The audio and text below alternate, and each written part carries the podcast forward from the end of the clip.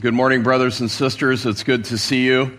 And it, I am very excited to open up uh, the Word of God. Last week was an unusual time when I was away. I wasn't speaking somewhere else and actually celebrating our 20th year anniversary. So we missed you dearly and are very happy to be back. And as I do come back, we will be beginning a new book, having finished the book of Second Timothy. We uh, preach through books of the Bible here, believe that that's very important, that we might have a, a, clear understanding of what the Bible teaches and the individual books and themes of redemptive revelation. And so we will be taking up the book of Jude for probably the next five to six weeks or so. And um, I'll explain in my introduction why I think this book is important for us. 1 Timothy 4:1 Paul writes, "But the Spirit explicitly says that in the latter times some will fall away from the faith, paying attention to deceitful spirits and the doctrines of demons." We see that in large scale in our country in particular and in Western civilization. However, in other parts of the world, the Lord is moving in a very, in a very powerful way as souls are being saved, uh, outnumbering the birth rate. Um, there's, there's good encouragement there to know that, that God is indeed working. But we happen to live here in the United States of America. And I think for us, we need to be aware of what's going on, the state of our culture and the church that is around us. As our culture continues to change and decline at, at an ever rapid rate, even the, the government and governing authorities legislating um, abomination and immorality and flat out perversion. The news of gay marriage is almost old news now, and, and the, um, you know, all of that is almost old news because now it's all about gender identity. It has nothing to do with how you were made biologically, but just how you feel that particular day.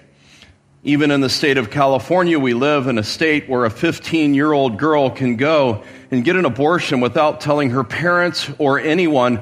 But a 20 year old who's been married for three years, has two children, is working a full time job, cannot go buy a pack of cigarettes. I'm not endorsing smoking cigarettes. I'm illustrating the fallacy of the culture of which we live. It's okay to murder, a minor to murder an unborn child, but for an adult that's well into his adulthood at 20 years old to not be able to buy a pack of cigarettes. We live in a day in which the mayor of the largest city in our nation will endorse a boycott on Chick fil A because of their stand on traditional marriage. Okay? These, this is the warped culture in which we live. Sadly, in the church, there's been compromise as well. Beside the old news of the denial of the lordship of Christ, a historical bodily resurrection, the virgin birth, you know, those things that we wrestled with in the 19th century with German liberalism spreading in, you know, that again, that's old news. And now it's just gotten so bizarre to this casting of vision and this inner deity almost within oneself. And it's, it's just flat out bizarre on a, a numerous different levels. Apostasy is what Jude is speaking of in his letter, amongst other things, in the encouragement for the saints. What is apostasy? Apostasy is a falling away from the truth. One commentator said the essence of apostasy is changing sides from that of the crucified to that of the crucifier. In other words, not on the side of Christ. And that's why the writer of the Hebrews can encourage us in 3:12, take care, brethren, that there not be any in any one of you an evil, unbelieving heart that what? Falls away from the living God. And so, just as these things are something that is near and dear to our heart here, it's, it's, there's nothing really new under the sun. The New Testament writers wrote of this. And I want to appeal to us as a church at Grace Bible Church San Diego and those who listen around the world. I want to appeal to all of you with Jude that we contend earnestly for the faith And I have a particular burden not only for us, those of us who are adults, but for the next generation and for our children. That we, that they would see us contending earnestly for the faith. And we'll talk more about what that might look like next week. But there's one thing that we know for sure that the church is victorious. Jesus said, The gates of hell will not prevail against my church. Though there be a myriad of attacks, though the church has tried throughout church, though, though, though the church has been attempted to be squashed throughout church history, none have been victorious. The church abides forever and is victorious. Jesus Christ is the church's one foundation and it cannot fail. However, heretics are as old as mankind itself. I mean, you can trace back through the Old Testament, certainly through church history, and you see heretics. And, and, nearly all the books of the New Testament, except for two, address the topic of false teachers. You realize that?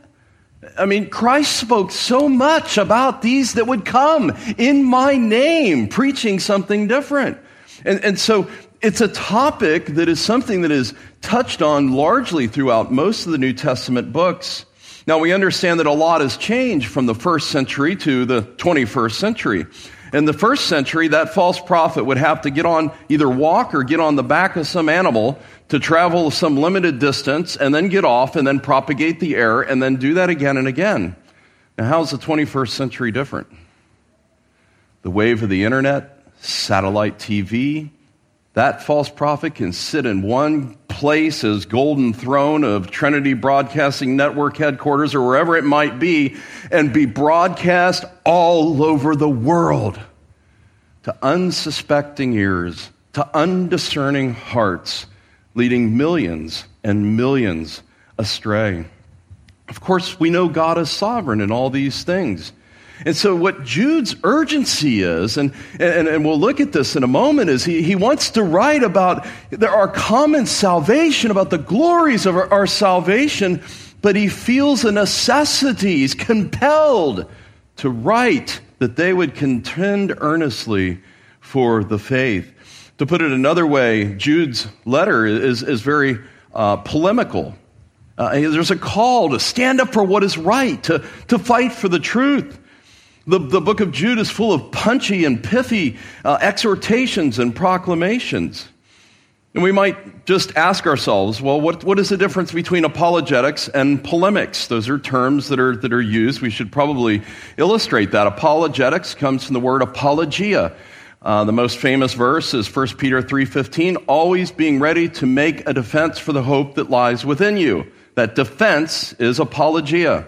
And so apologetics has to do with defending your Christian belief. For example, on the historical bodily resurrection of Christ. You're engaging in a conversation with somebody, you're defending the scriptural evidence that's laid forth on the bodily resurrection. You are doing apologetics. However, polemics is different. It is arguing against the truth claims of another. So, what another is, is, is, is touting to be truth, it is attacking in a polemical way against that. And so, negating or disaffirming the false teaching of another. 2 Corinthians 10:5 we're to destroy arguments and every lofty opinion raised against the very knowledge of God. And so we're to tear down those strongholds. We're to expose the false teaching that is present and that is there. And then Jude touches on several um, glorious doctrines of the Christian faith in this short letter, uh, 25 verses, of which we will read now. The title of the message today, as we just take up verses 1 and 2, is To the Called and Preserved Remnant. To the Called and Preserved Remnant. But I want to read the whole book for us so we can hear it in one sitting uh, just as the original readers would have heard it. Beginning in verse 1. Jude, a bondservant of Jesus Christ and brother of James, to those who are the called, beloved in God, the Father, and kept for Jesus Christ. May mercy, peace, and love be multiplied to you Beloved, while I was making every effort to write to you about our common salvation, I felt the necessity to write to you, appealing that you contend earnestly for the faith, which was once for all handed down to the saints. For certain persons have crept in unnoticed, those who were long beforehand marked out for this condemnation ungodly persons who turn the grace of our God into licentiousness and deny our only Master and Lord, Jesus Christ. Now, I desire to remind you, though you know all things once for all, that the Lord, after saving a people out of the land of Egypt, subsequently destroyed those who did not believe. And the angels who did not keep their own domain, but abandoned their proper abode, he has kept in eternal bonds under darkness for judgment of the great day. Just as Sodom and Gomorrah and the cities around them, since in the same way as they indulged in gross immorality and went after strange flesh, are exhibited as an example in undergoing the punishment of eternal fire. Yet, in the same way, these men also, dreaming, defile the flesh and reject authority and revile angelic majesties. And, but Michael the archangel, when he disputed with the devil and argued about the body of Moses, did not dare pronounce against him a railing judgment, but said, The Lord rebuke you. But these men revile the things which they do not understand, and the things which they know by instinct, like unreasoning animals.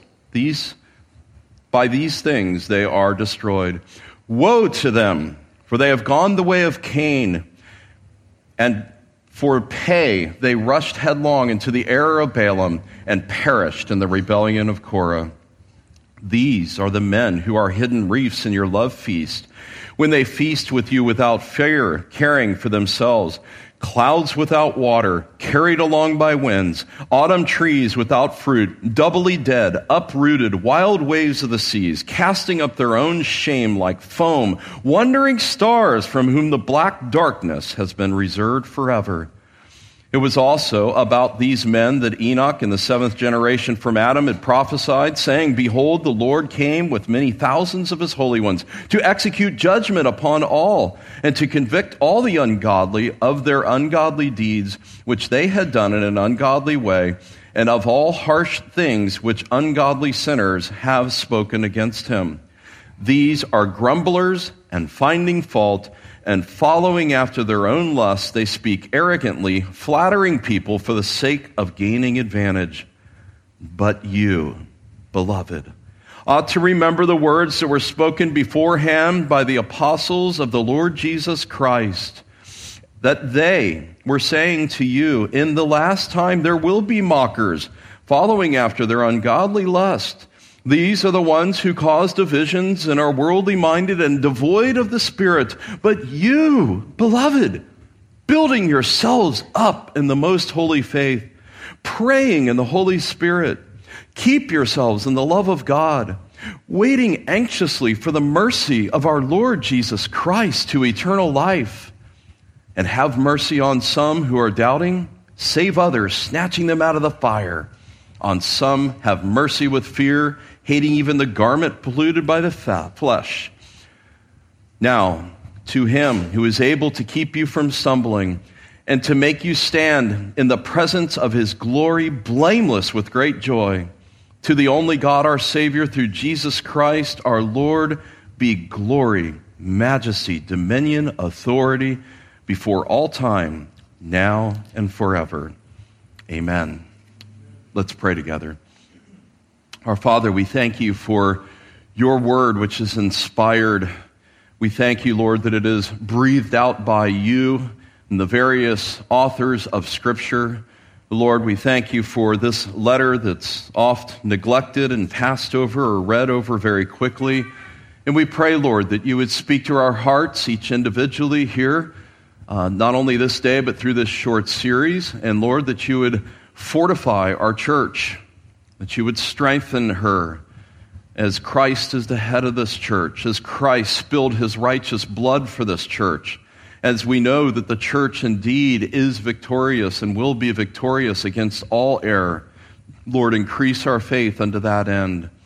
And Lord, may, may we be those who are very conscious of building ourselves up in this most holy faith and praying in the Spirit and keeping ourselves in the love of God and, and having that hope, waiting anxiously for that day of consummation when we will see Jesus face to face. Lord, we pray that you'd be with us even now. In Jesus' name, amen. Well, very quickly, just to lay some groundwork, um, it's always hard when you're introducing a book. There's a lot of background work that has to be said, so I've trimmed everything down of my many, many, many hours of just on working on the introduction to just spit it out to you in a very brief way. But we need to talk about the author. There's a lot of dispute as to who actually wrote this letter. Uh, there's common thoughts that it's um, really just a pseudo letter. It was written in the mid second century. Um, many scholars have questioned this and the book of Second Peter. There's obvious parallel themes to Second Peter chapter two. If you're familiar with uh, that book, or you should be, um, and both of those books have been questioned.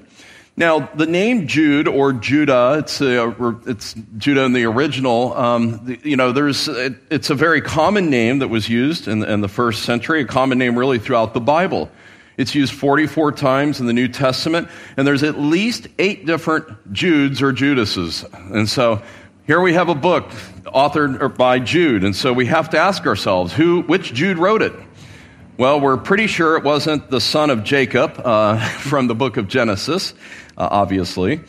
Um, but there are others. There's Judah, who's the son, or uh, Judah in the genealogy of Jesus in Luke 3:30.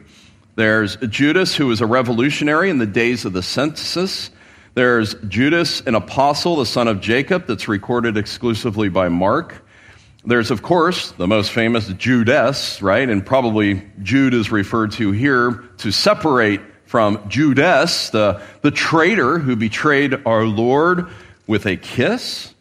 But even in the book of Acts, there's two other uh, Judases Judas of Damascus that hosted the Apostle Paul in Acts 9 after the Damascus Road experience, as well as in Acts 15, apparently a Christian prophet that was, had a leading position in the Jerusalem church. And then the final is, of course, Judas, the brother of Jesus, of which I believe that this, that's none other than who wrote this letter. Mark 6 3 is not this the carpenter and the son, uh, the son of Mary, the brother of James, Joseph, and Judas and Simon, and are not his sisters with us? Now, Jude doesn't use very complex Greek. However, he, he has introduced several words. 18 Greek New Testament words occur only in this letter and nowhere else uh, in the New Testament.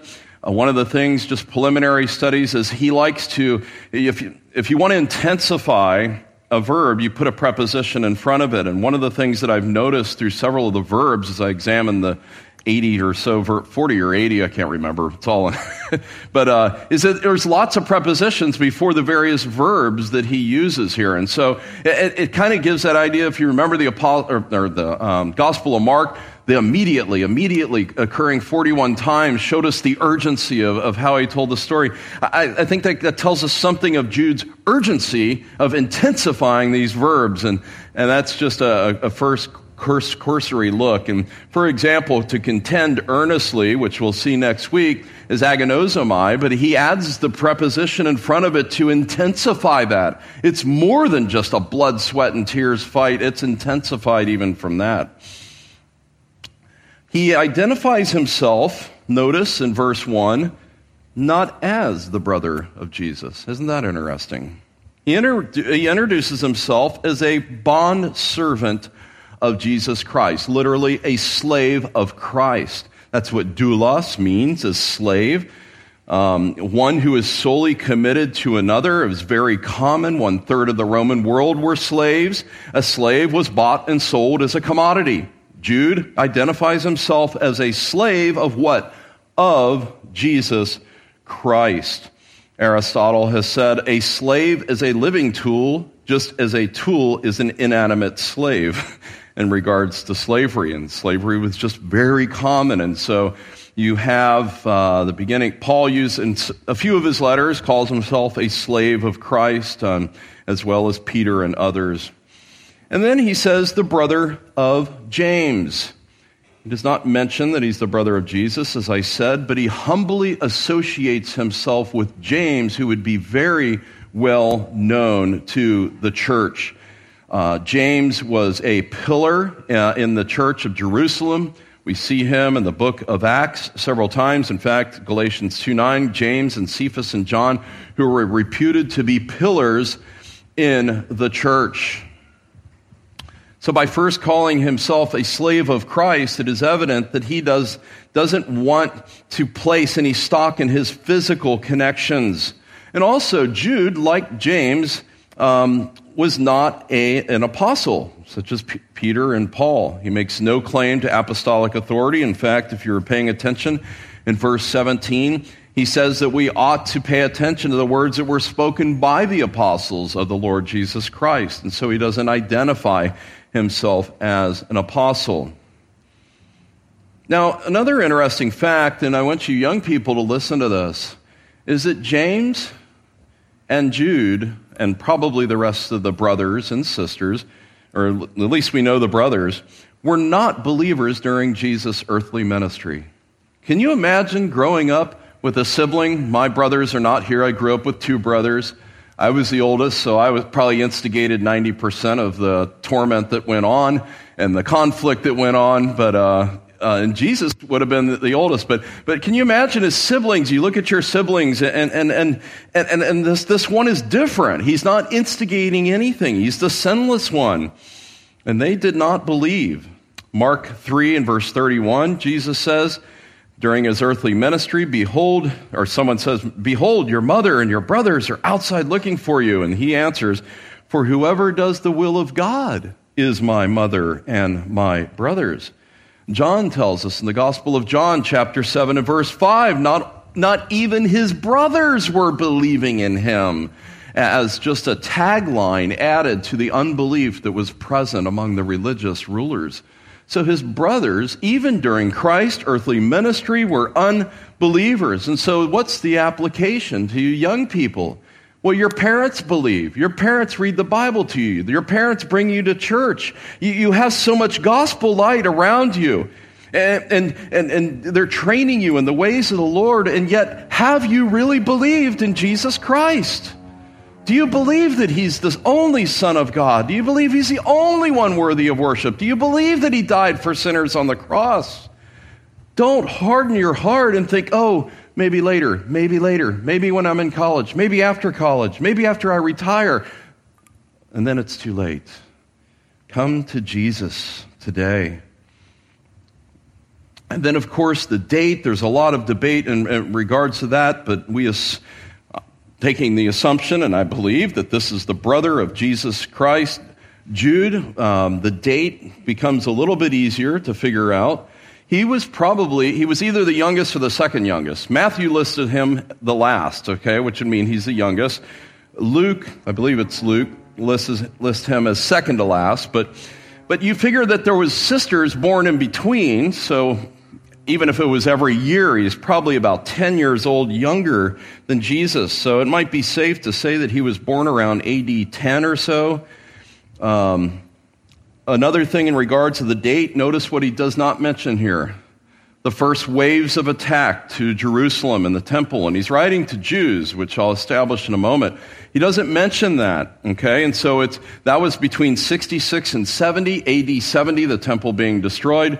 So that tells me before AD 66. Peter was martyred, remember, by Nero, and that was probably about AD 65. Well, Peter borrows from Jude, doesn't copy him perfect, you know, exactly, but he, he borrows some of those nuances and themes in his second letter. So the most likely date is between 60 and 65, and I would lean about 64 to 65. Now, some stumble about this. Um, you know, he quotes the extra biblical book, First Enoch. Um, he's probably not the only um, New Testament writer to do that. In fact, First Peter, when he speaks of Christ making proclamation to the spirits, um, you know, in First Peter three eighteen is, is an allusion to at least First Enoch. Now, what's the occasion in writing and structure that we have here? The, the structure here, typically, these letters were written with a greeting, which included the author, the recipients, and then the body, and then a doxology. And that's how we see most of the New Testament epistles uh, being written. But as I already alluded to, verse 3 makes it very, very clear that Jude does not write the letter that he had intended to. He, he intended to write about this common salvation, and, but, but he was pressed to change course after he heard the effects that the false teachers were having, perverting the very grace of God into a license for wicked and sexual immoral acts, denying the Lord. Now, some take this book to be addressing Gnosticism. I don't see that. I think Jude is addressing antinomianism. We see that clearly in verse 4 that these people have crept in and they've turned the grace of God into licentiousness and deny the only Master and Lord Jesus Christ. There's not much new under the sun that we, that's a big problem in our day as well. The apostle Paul addressed this, Romans 3 8. Let us do evil that good may come. Their condemnation is just. What shall we say then? Are we to continue in sin that grace might increase? May it never be. No, you got it, you got it wrong. The fact is that these licentious teachers uh, were present within the church. And so there's a, there's a sound of alarm, beep, beep, beep, you know, that somehow they've gotten in. Look down in verse 12. It says that, I'm sorry, is that right? Verse 12. Um, verse 13. That, well, somewhere that they've, they're, they're a part of the, the love feast. And so somehow they've gotten into the church. They are in the church, but they're not of the true church. They've, as he says in verse 3, they've crept in like a roach sneaks into your kitchen between a tiny crack down at the baseboard in the corner of your kitchen. A bug crawling in, sneaking in. That's the idea that they've crept in, they've become accepted, they're present in these feasts uh, that are taking place, the love feast that would take place. And so the alarm must be sounded. They're likened to Cain and Balaam and Korah. And these errors of theological errors as well as moral errors need to be exposed. And that is Jude's goal to reveal the true nature of these heretics and also, and mark it well, the destruction that is theirs in the future, giving assurance that that will be done this book is a passionate plea to take up spiritual arms for the church and to engage in battle. Jude is confident that God is able to keep them, the true church, from falling. He says it in verse 24. Now to him who is able to keep you from stumbling and to make you stand in the presence of his glory, blameless with great joy. Believers are urged to use those resources of which I touched on in verse 20 and 21 to keep themselves in the love of God and to build themselves up in the most holy faith. So, with that, let's begin at verse 1b and we'll consider first the recipients here. Now, notice, you'll notice right away that, um, as Paul says, to the church at Ephesus, to, you know, very, and so forth, there's, there's no group or city being identified here. Excuse me, there's no church in particular. But Jude assumes something about his hearers. I mean, did you count all the Old Testament allusions as we read this short letter?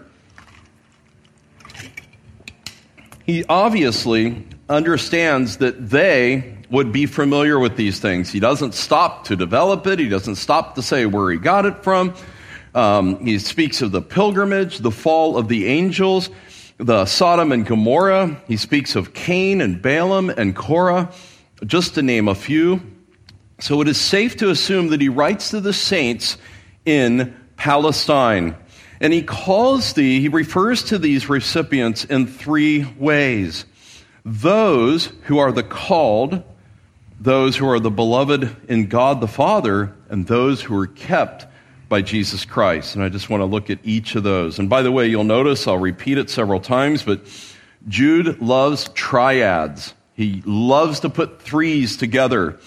And we'll see two of them in our text. In fact, in verse 2, may the mercy, peace, and love be multiplied to you. There's another triad, and there's one right here in regards to the recipients. Now, this idea of the called, to those who are the called, what does that mean? Well, even in extra biblical Greek, it's the idea of a summoning to a divine engagement, like a deity summoning or, or, or some authoritative summons. And so, even in extra biblical Greek, that occurs. Of course, the God of the Bible, throughout the Bible, is the one who chooses and calls a people unto himself. Paul, or Paul, uh, Jude likely has in mind the servant songs, of which we read part of one in Isaiah, where again and again you, I am the Lord, I have called you in righteousness. Isaiah 48, listen to me, O Jacob, even Israel, whom I have called, referring to his people, Israel. Uh, and then so not only is Old Testament Israel those who are called, but Jude writes here to Christians who stand in the line of succession, which stretches all the way back to the very call of Abraham in Genesis 12. His people are the called. In the New Testament, God is the one who calls. Romans 9 11. Though the twins, so that God's purpose according to his choice would stand, not because of works, but because of him who calls. 1 Corinthians 1 God is faithful, through whom you were called into fellowship with his Son. So Jude calls his readers and the hearers the called. Why? Because he's convinced that they are choice before God. They are the elect of God. They are his precious possession. And he's got great concern for them because of that very reason. And furthermore, he has great confidence that the God who calls will indeed cause to persevere unto the end. A second thing he notices is those beloved in God. God's love is the only way that we would ever be called. It's the only way it would ever happen. Romans 11, verse 28. From the standpoint of the gospel, they are enemies for your sake, but from the standpoint of God's choice, they are the beloved for the sake of the fathers. We have here a perfect participle and implies God's sovereign choice of the people who make up the church. Um, the NET Bible, New English Translation, paraphrases it wrapped in the love of the God the Father. Isn't that comforting? That the beloved of God, the ones who are called, wrapped in the love of God the Father. Paul uses allusions to this, the called and beloved of God, in the beginning of the book of Romans as well. Now, God's choice is not motivated by one's merit. It's not by how many good deeds you've done, how many hours you've served in the church or volunteered at the hospital or any such thing. Paul helps us in 2 Timothy 1 9. He who saved us and called us with a holy calling, not according to our works, but according to his own purpose and grace, which was granted to us in Christ Jesus from all eternity. What does that scream? Sovereign grace. Stop taking merit for what God has done. God's love is constant, it does not waver. And you know, aren't you glad about that? That God's love doesn't waver based on your performance. He's not doing very good today. I'm going to withdraw some of my love. He's having a great day. I'm going to wrap myself, my love in him. No, God is immutable. He does not change. And we are so mutable, we change really from minute to minute, but we can recognize it maybe an hour to hour. We're sad one hour, we're happy the next hour, or maybe it's one week to another week, or whatever that, that we can see, but we're changing all the time because we're mutable. God does not change as He is immutable. And why is that so important? Because His love is always lavished upon us, He will never leave us or forsake us. And then that goes right into the very next thing that he says, which is just as glorious kept for Jesus Christ. Kept for Jesus Christ. Here we have another passive participle. It's something that we don't do. We don't keep ourselves for Jesus. It's something that God is doing, something outside of us. And, and it's a dative, so I, I, it could be kept by Jesus Christ or kept for Jesus Christ. I like the for Jesus Christ. Now, this verb occur, occurs um, it's a most often occurring verb in this book. It occurs five times, and it's tereo. It's, it means, and I'm going to explain this because it's important, to cause a state or condition to continue in, to keep or to hold, to reserve or to preserve. It's used a couple times of the wicked in this letter. For example, in verse 6, those who are destined for judgment, they are kept in eternal bonds. That's there it is, kept. Verse 13, of which the black darkness is reserved. This black darkness is kept reserved for the wicked. In verse 21, I've already referenced it a couple times. Keep yourself in the love of God.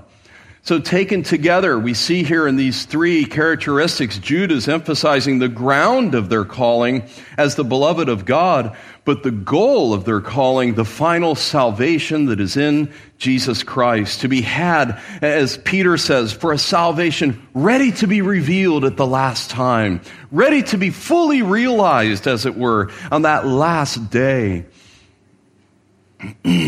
we are kept for Jesus Christ. And that means God will not allow anything to happen to us that's outside of His plan. That means the evil one will never out trick God and slip in and do something to you outside of God's plan. In fact, Jesus is praying in his high priestly prayer I do not ask you to take them out of the world, but that you, there it is again, keep them from the evil one. And of course, we know that he does that. Of course, we have examples of Job and others where God allows to a certain point, perhaps the enemy or uh, demons to torment or, or, or to provoke, but we know that God is sovereign in those things. One of the Puritans, Thomas Manton, who wrote a, an extensive commentary on this um, book of the Bible, says this Jesus Christ is the cabinet, is the cabinet in which God's jewels are kept so that if we would stand, we must get out of ourselves and get into Him, in whom alone there is safety. Jesus Christ is the cabinet in which all God's jewels are kept. That is, all the elect of God, all who have experienced the grace of God, we are jewels kept and preserved by Him. And then, of course, we love the doctrines of grace. We love the doctrine of perseverance of the saints. That, that no matter what you do, if you're truly in Christ, you cannot fall away. We are secure in Christ, brethren. This ought to give you great joy each and every day. On those days when you're weighed down and when things are so heavy and, and, and you feel burdened and, and maybe even you're doubting your own salvation. It's where you go to the promises. I will never leave you. I will never forsake you. And, and, you begin to encourage yourself and preach the gospel to yourself, reminding yourself that you're secure in Christ. Jesus said in John 10, I give them eternal life, and they shall never perish. No one will snatch them out of my hand. My Father who has given them to me is greater than all, and no one is able to snatch them out of the Father's hand. It means that in Philippians 1 6, when we, when we read that I'm confident of this very thing, he who began a good work in you will complete it unto the day of salvation. That we believe that what God begins, He completes. God doesn't have, picture a workshop in heaven, a bunch of unfinished projects. He finishes the projects, not like in my house where I've got projects at different stages. What God begins with His people rescuing that ruined sinner, that, that despairing sinner from the gutter, as it were, and, and breathing new life and effectually calling that sinner so that the sinner can respond to the gospel. The sinner is justified by faith alone, but can't explain that just yet, but is further sanctified and grows in the understanding of what it means to be a child of God, begins to embrace the glorious doctrine of adoption, understands what it is to have saving faith and that it's something that is, it's an alien faith. It's something from outside. It's a gift of God. And to know that we will be further sanctified and preserved unto the end. That is good news, brethren. And then Jude moves on. So that's the recipients. So who are the recipients? Well, in a sense, we are, right? If you're in Christ and, and you're among the called and you're, you're wrapped in the love of the God the Father and you're kept for Christ, this is for us today. And then his prayer wish, as they're often called in verse 2 may mercy, peace, and love be multiplied to you. Now, in ancient Greek letters, it was very common to have a wish prayer in the, in the greetings, the author, who it's to, and then a greeting was the three elements that would be common in this, these letters. And of course, Jude here uses a unique combination of words. Grace is not found here, and there's different views as to possibly why.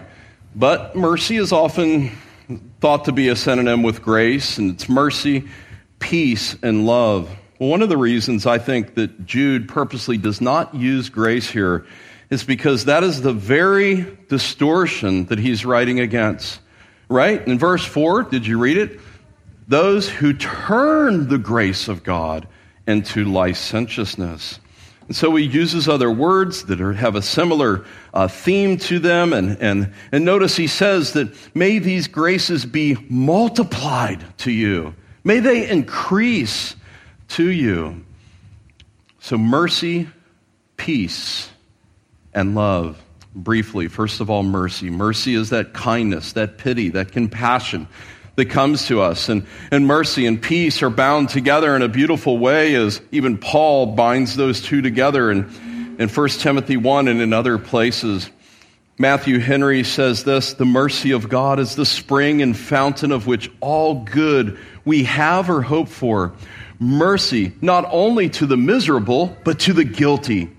Next to mercy is peace, which we have from the sense of having obtained mercy we can have no true and lasting peace but what flows from our reconciliation with God by Christ Jesus.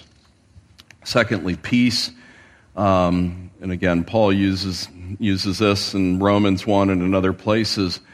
Um, but we have here the, a, a, reminder that, that as Jude begins his letter, he, he's asking that these things would be increased, and there's probably a recognition that maybe that peace has been shaken a little bit. Maybe there's been difficulties and trials that the unity and the, the, the, peace and the serene nature of, of church life that they once knew is beginning to slip away due to those that have crept in. And so he wishes and prays upon them peace. We know that it's the peace of God that surpasses all comprehension, right? and it will guard our hearts and minds in Christ Jesus, Paul says in Philippians 4 and verse 7. And then love.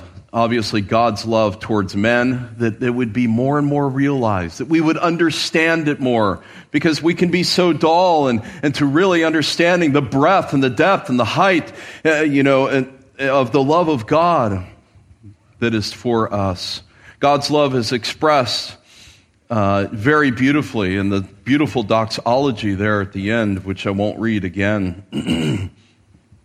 God's love is something that is altogether important. We might illustrate it like this that it's the radar system that provides an aircraft a safe flight path.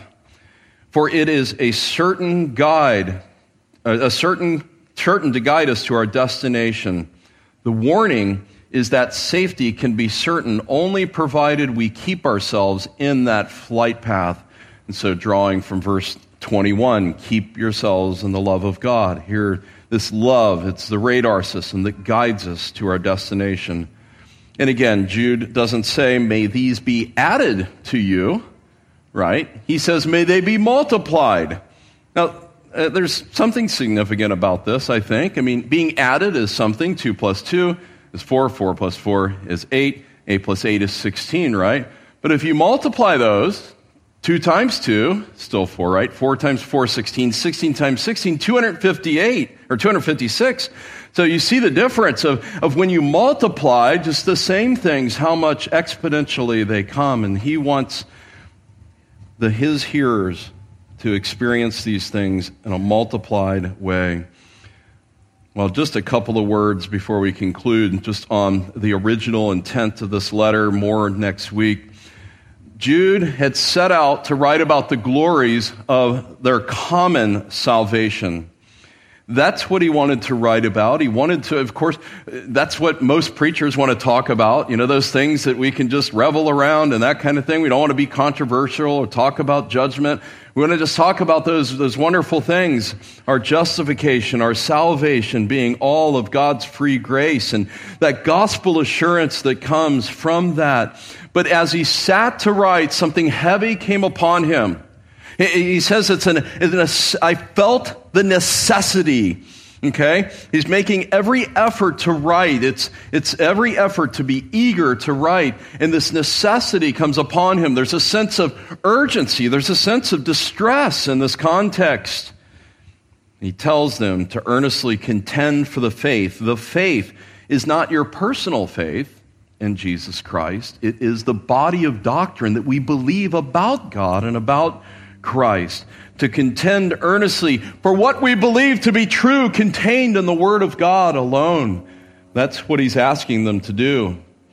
There's nothing more valuable than truth. And I know in our culture, there's no absolute truth. We live in a postmodern culture, right? What is truth? And all of these kinds of things.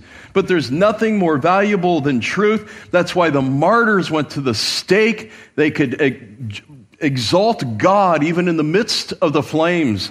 That's why Christians are tortured. That's why the persecuted church is, is at an all time high now. Truth is vital that we understand it. Now, the pastor's role, of course, the, the pastors of the church are to feed the flock, to lead them, to lead in the ordinances, but also to protect from error and to be able to refute and eradicate false doctrine.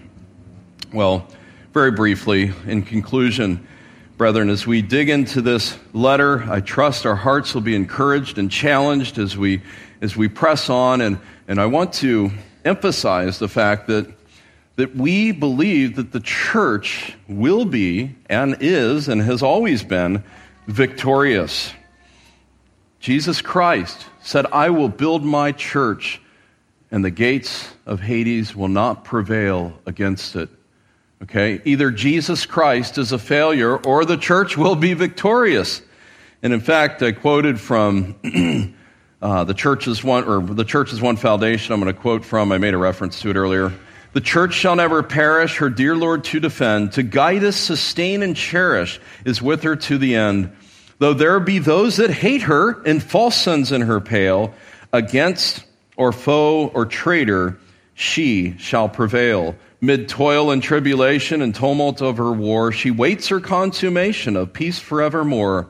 Till with the vision glorious, her longing eyes are blessed, and the church victorious shall be the church at rest. Are you among those who have been called to salvation?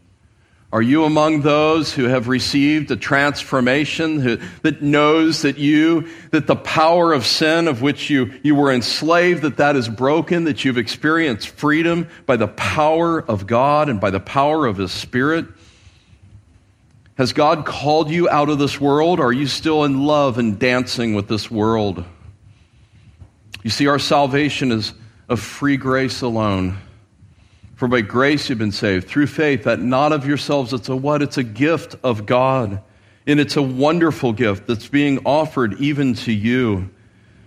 Don't kid yourself and rationalize that I don't really need to go that way to God. I'm a good person and God likes good people, right? Don't kid yourself. That's rationalizing. That's folly. That you'll be good enough to somehow inherit eternal life need to examine ourselves. Is Jesus Christ number one in our life? I'm living for Him above all things. Or are there idols that you're living for that are more important than living for Him? Do you have peace with God? Have you experienced the love of God? It's, as Paul says in Romans, it's been shed abroad in our hearts. Another hymn, stayed upon Jehovah, hearts are fully blessed, finding as he promised perfect peace and rest. Do you realize the turmoil in this world is because people don't have that peace and rest that they're looking for? Confess your sins to God if you're outside of Christ. Turn from your sin. Hate your sin. Run to Jesus, the one that extends his arms and says, Come unto me, all you who labor and are heavy laden, and I will give you rest. Hear the cry of the prophet, Seek the Lord while he may be found. Call upon him while he is near. Let the wicked forsake his way and the unrighteous man his thoughts. Let him return to the Lord, and he will have compassion on him. And to our God, he will abundantly pardon. Let us pray. Father, we are so thankful for the salvation that we enjoy. We thank you for Jesus Christ. We thank you that we are among those who have been called, who have experienced the love of God. We thank you, Lord, that, that we are kept for Jesus Christ, that we indeed will persevere to the end. We thank you for your mercy. We thank you for the compassion that you have shown us. We confess we are undeserving recipients. And Lord, all too often we spurn your grace each and every day. Forgive us of our sins. Help us to have short accounts with you and with one another. Lord, may we be those that are ever confessing and ever repenting and ever flying to Christ, resting in His finished work alone. But Lord, with all these benefits that we have received, we know that there is responsibility. And could it be that we are a part of the New Testament church that has not compromised in the 21st century for such a time as this, as Mordecai told Esther? Such a time as this to fully equip the next generation, to remind each other of these various truths and how we must fortify our faith. Lord, may we hear the call to spiritual arms in this year 2016. And Lord, we thank you that the church is victorious and that we can rest in that. In Jesus' name we pray. Amen.